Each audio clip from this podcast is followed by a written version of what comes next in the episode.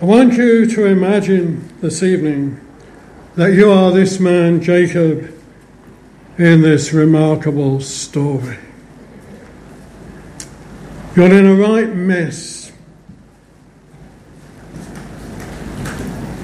Your mother has encouraged you to deceive Esau out of a blessing. You have lied to your father, and you have claimed to be Jacob. The whole thing is an absolute mess, and you know it. And what an awful mess it is.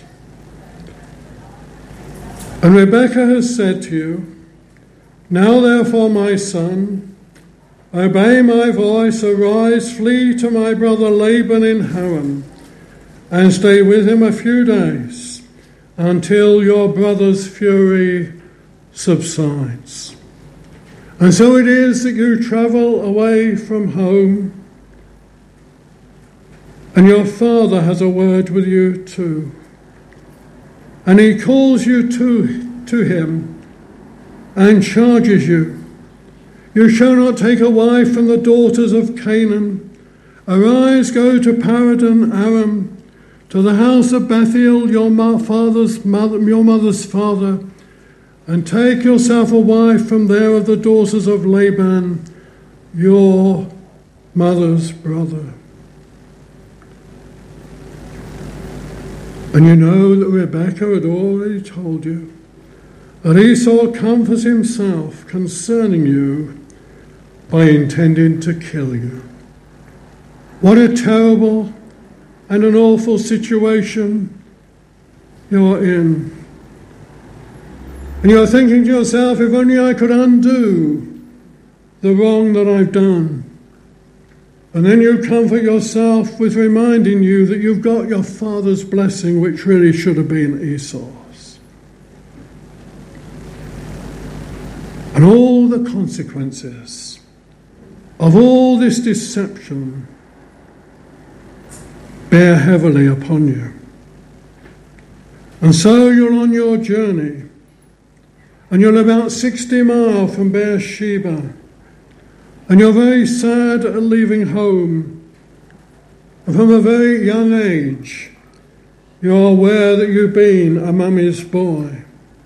In her eyes, you could do no wrong. She absolutely dotes on you.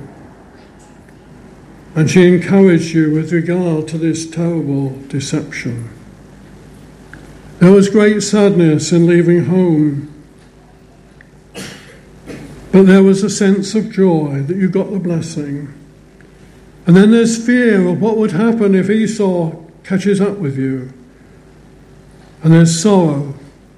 And all these feelings mixed together. And you're on your journey. And this particular night, you are absolutely knackered. And you take a stone for a pillow. Not the most comfortable pillow to put your head on.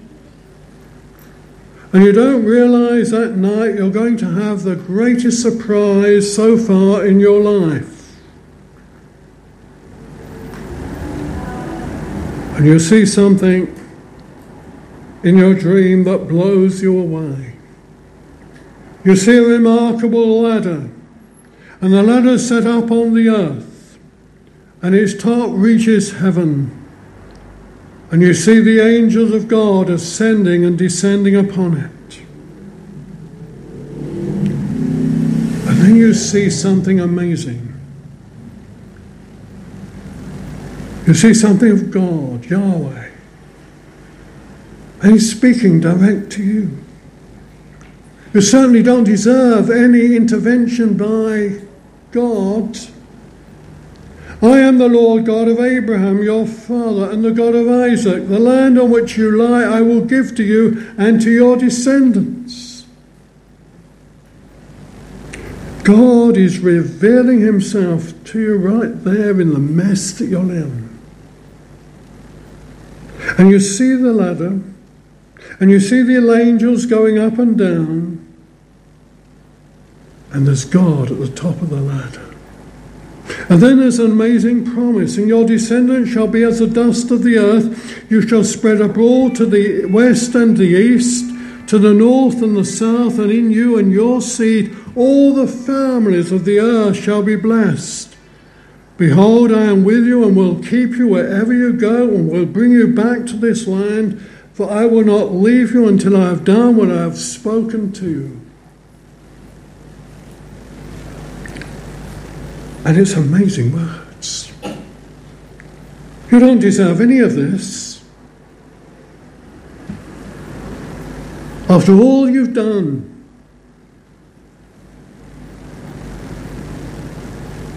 you're blown away by it all. And you wake up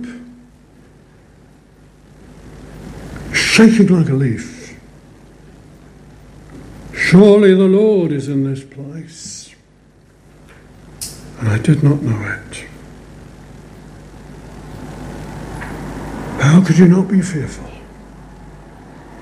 after what you've just seen?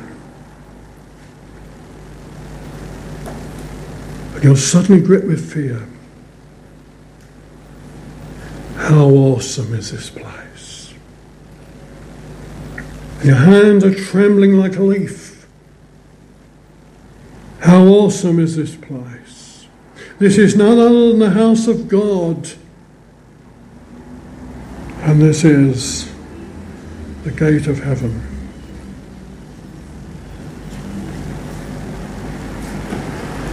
The word awesome, you know, must only be used in relation to God.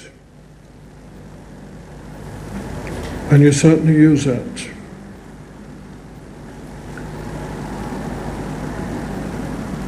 And early in the morning you rise up.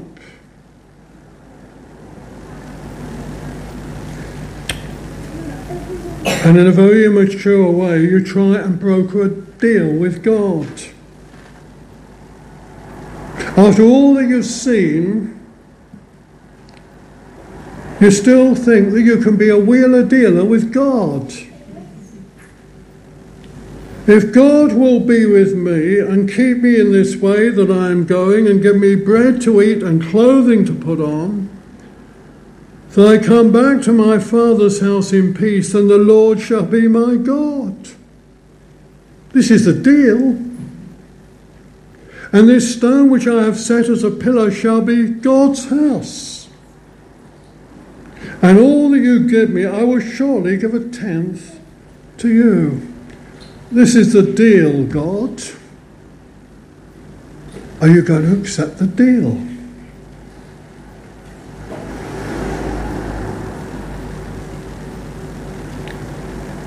God should have slapped him down, shouldn't he?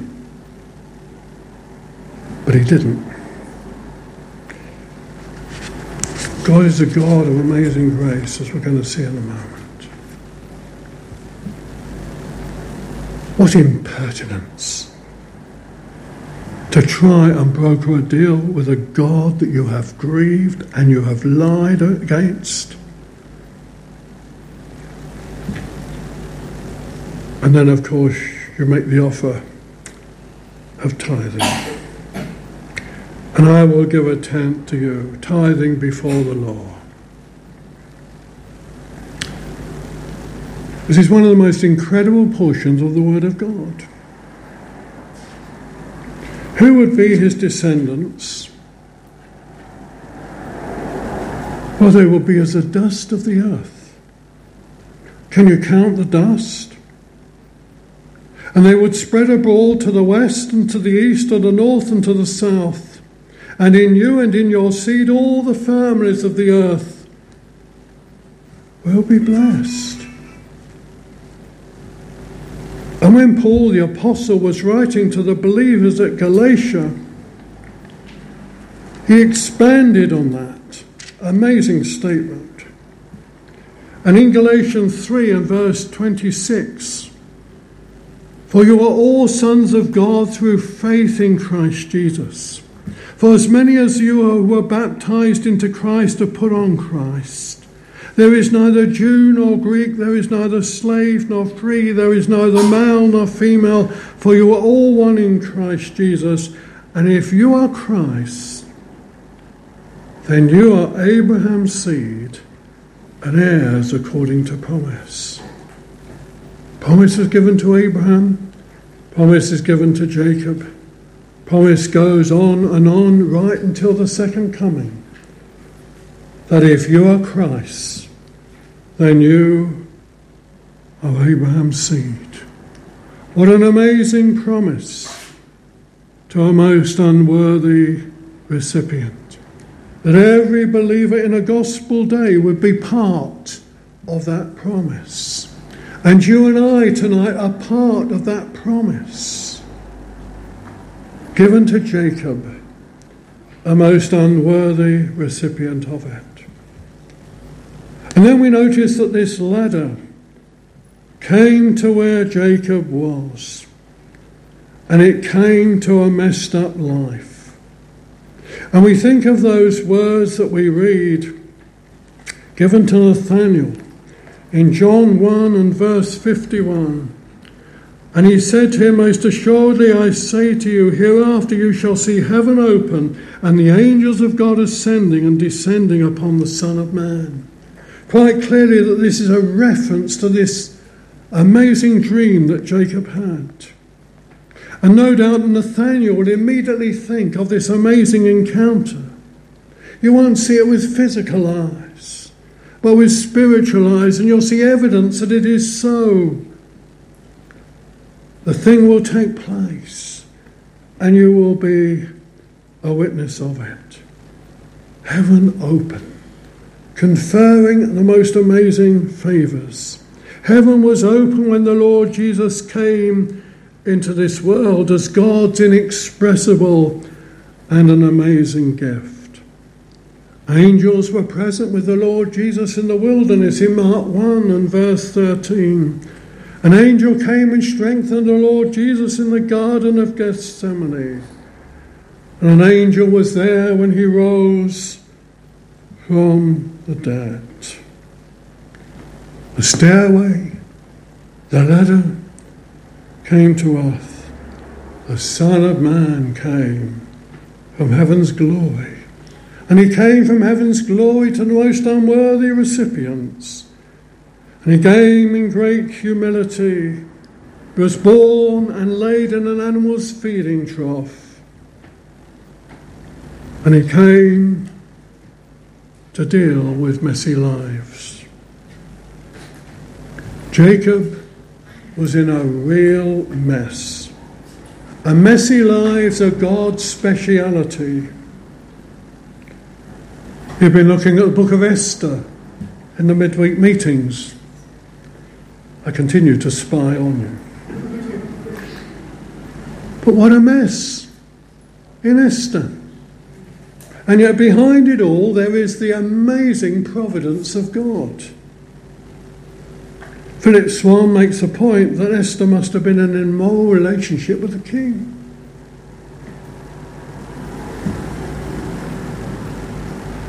And yet, behind it all, the most awful mess, God is at work. We think of the mess of David's sin with Bathsheba. We think of that terrible and awful mess that took place there. And how that Nathan had to go and expose that mess. And David came and he had to pray Psalm 51 Against thee, the only have I sinned. And we know that there were ongoing consequences of that terrible sin. What a mess was the life of Jonah. The one thing that Jonah got right, you know, was in that fish's stomach salvation is of the Lord. He got that right, didn't he? And yet, behind it all, the Lord was at work. But the biggest mess of all was Calvary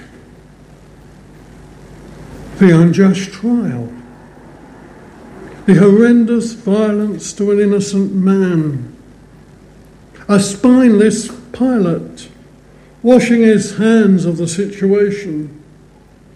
The triumph of self righteous religious hypocrisy, mob rule, and the cry, Crucify him. Through the awful mess of Calvary, the message could go out to the world everyone who calls upon the name of the Lord shall be saved. What an amazing message from the most horrendous mess. And if you and I had been looking at Calvary, we would have thought all these people deserve to be consumed by the wrath of God. Yet we know that there were those who were saved on the day of Pentecost.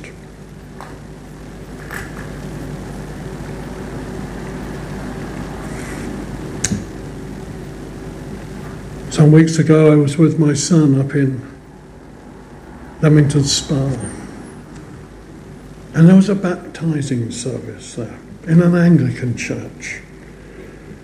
Somebody told us they hadn't opened the baptistry for 20 years, the, the place where they duck infants. This was a baptism by immersion. And when we got home, my son said to me, Dad, you know that man who was helping with the baptisms? Yes, John, I said. He's an ex drug dealer. And his wife is an ex drug addict. A totally messed up life.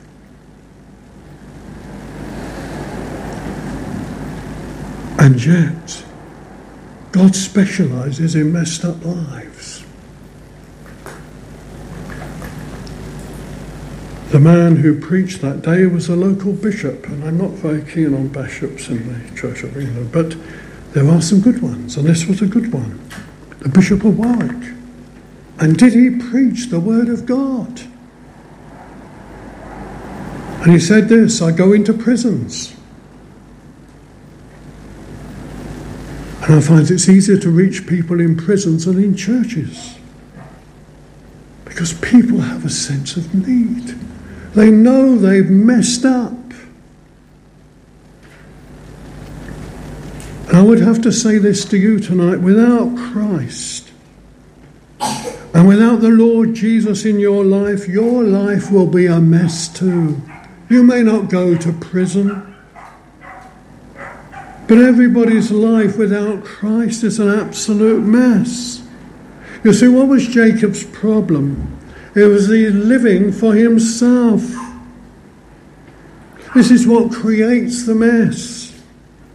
This is why people are in prison, because they live for themselves. That's what sin is. The DNA of sin is man living for himself. And you're always going to be in that mess so long as you live without the Lord Jesus. And you may be here tonight and you may say to yourselves, or you may even hear over the internet, my life is a complete and utter mess. So was Jacob's. And God met with him in the Old Testament. And God can meet with you. Whatever you've done, whoever you are, He can meet with you. He knows all about you. He knew all about Jacob. He knew that Esau should have had the blessing. And what amazing grace. Behold, I am with you and will keep you wherever you go, and will bring you back to this land, and I will not leave you until I've done what I've spoken to you. What amazing grace. He didn't deserve that, did he? And you don't deserve salvation, and I didn't deserve it either. And my life was a mess too. But God specializes in dealing with people in a mess. And He can meet with you. You may be listening tonight. I guarantee this that He can meet with you. Because Christ Jesus came into the world to save sinners. And if he came into the world to save sinners, which he did, he came into the world to save you, didn't he? The same grace, the same undeserved kindness is available to you. Aren't you thankful that the Bible never whitewashes its heroes? It tells us as it really is. It doesn't gloss over the faults and the failings. It writes the true story for everyone to read. And then I want you to notice Jacob's response to this.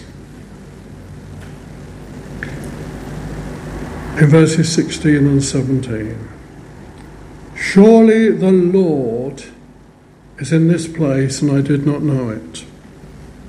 And he was afraid and said, How awesome is this place! This is none other than the house of God. This is the gate of heaven. He was left in awe, in awe of the living God. He did not dance around.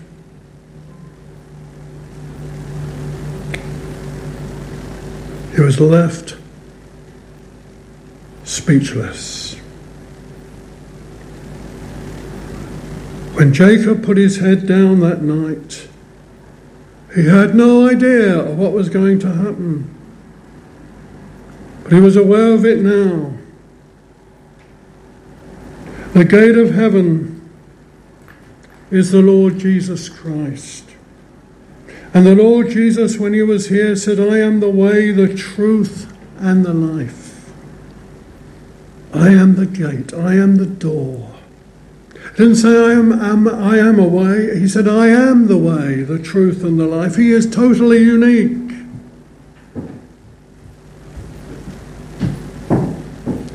My friend, you need to find that way.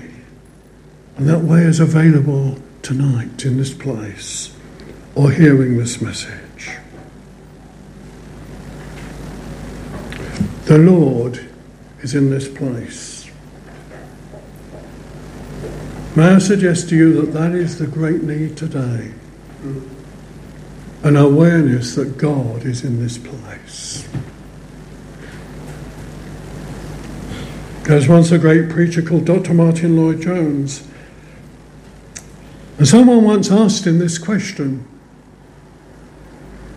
Doctor, why don't you greet people at the beginning of the service?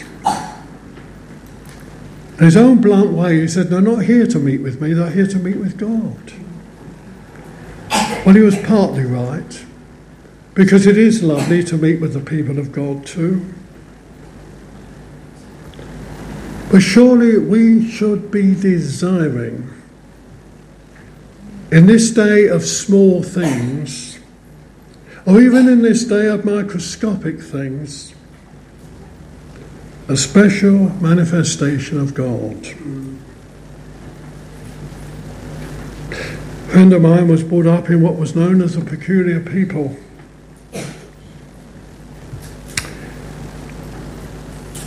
I'm talking about 60 years ago. And as a boy, he used to go to the meeting in Wallace Avenue Evangelical Church in Southend. And he said this to me I can remember sitting in the pews as a boy with people shaking under conviction of sin.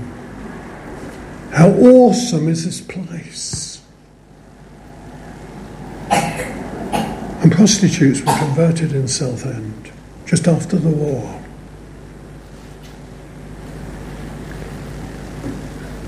When I used to go to Romania, I was in a meeting one night and people were shouting out in the middle of the meeting. So, what are they shouting? They're calling upon the Lord to save them. One of the evangelists told me, powerful evangelist. One Saturday night they had an outreach meeting, and there were so many people they had to move the meeting into a car park, an open air car park. And the Spirit came down, and 50 people were swept into the kingdom of heaven that night. Not decisionism, not shallow decisionism, not something that we can produce but saw God sovereignly coming.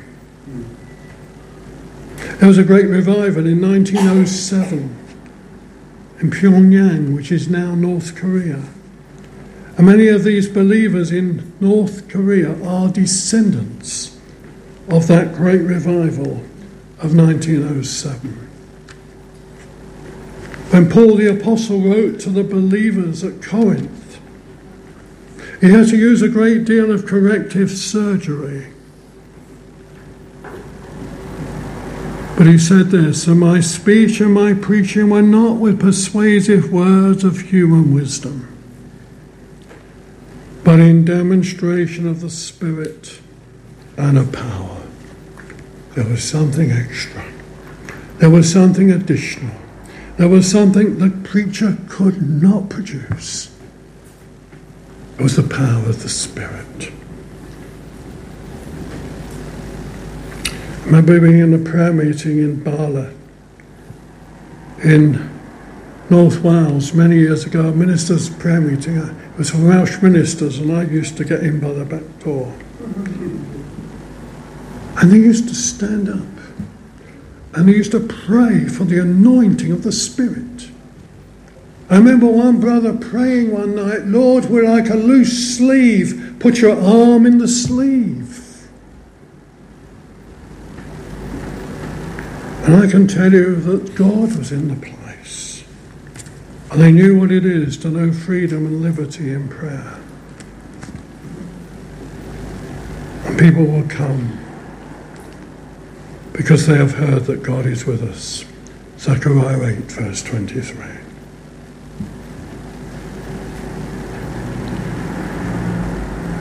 was a sacred spot. And Jacob rose early in the morning and took the stone that he had put at his head and set it up as a pillar and poured oil on top of it. And he called the name of that place Bethel. but the name of that city had been Luz previously. Bethel. Some fellowships have named themselves Bethel used to be a church at Guildford that I went to called Bethel. There are no sacred spots today. No sacred buildings. The Reformation put an end to it all. What are we? Paul the Apostle makes it very clear in Ephesians 2 and verse 22 in whom you are being built together for a dwelling place of God in the Spirit. We are the dwelling place of God. We are indwelt by the Spirit of God. And my friends, believers in heaven will have no labels. If a person is a Christian, they are the dwelling place of God. I was interested to hear the ministry of that dear brother two weeks ago, John Harris. And I could have given him a quotation. And it's this God, in his inscrutable wisdom, has not been placed, pleased to place all of his truth with one group of his people. But I would add a PS to that, but most groups think he has. If a person is a believer, we're no truck with false prophets. We're no truck with liberals. If they are united in the essentials of the gospel, they are brothers in Christ. If they have been born again of the Spirit, they are one in the gospel. But then finally, we notice Jacob's bargaining with God. Here is the wheeler dealer. Is Jacob doing a deal with God? Is Jacob the Dell boy? This is what I'll do if you do this. Then you will be my God. And I will give you a tenth. And God could have said, Who do you think you are? Who do you think you are, Jacob? I've told you all I'm going to do. And the way I'm going to bless you, and now you think you can do a deal with me.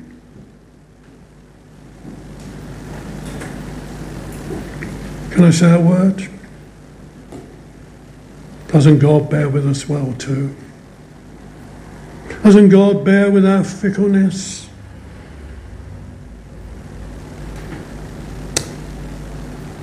Doesn't He bear with our ignorance? Doesn't He bear with the coldness of our hearts? Doesn't He bear with our apathy? Doesn't He bear with our lack of understanding? God, in grace, through the preaching of His word, discloses Himself to us. And sometimes we are so foolish as a result. And yet God does not dispense Himself, dispense with us. He's wonderful, gracious, wonderfully gracious, wonderfully loving, wonderfully kind. He should have washed his hands with me many years ago. And he hasn't. And this is an amazing statement that we have here.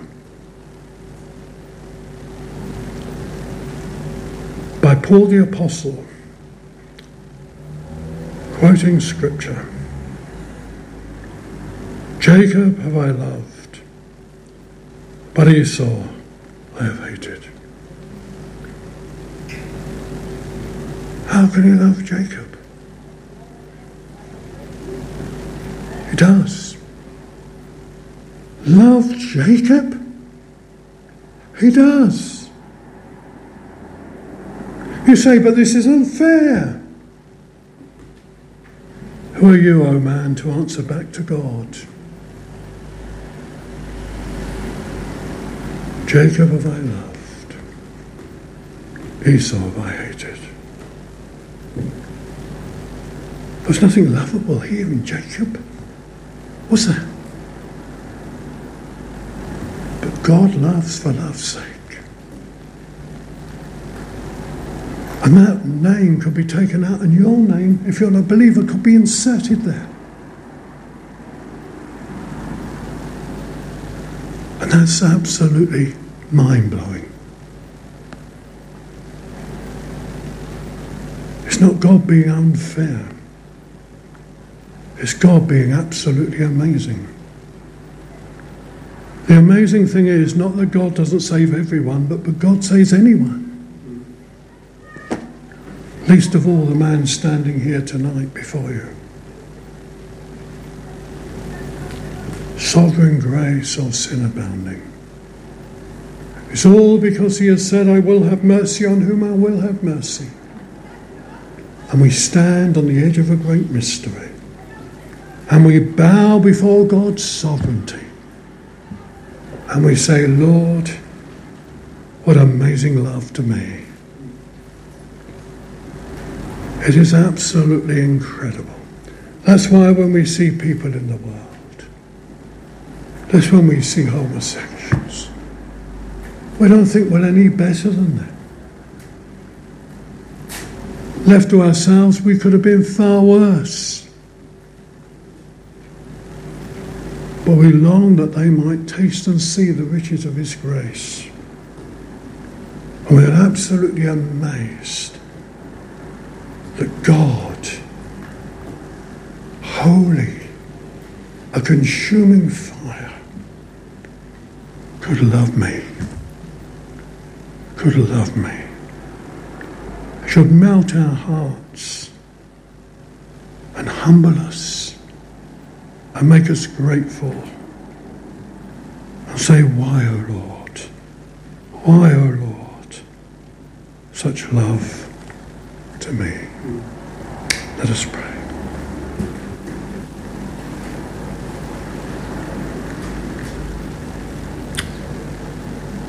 Oh God in heaven,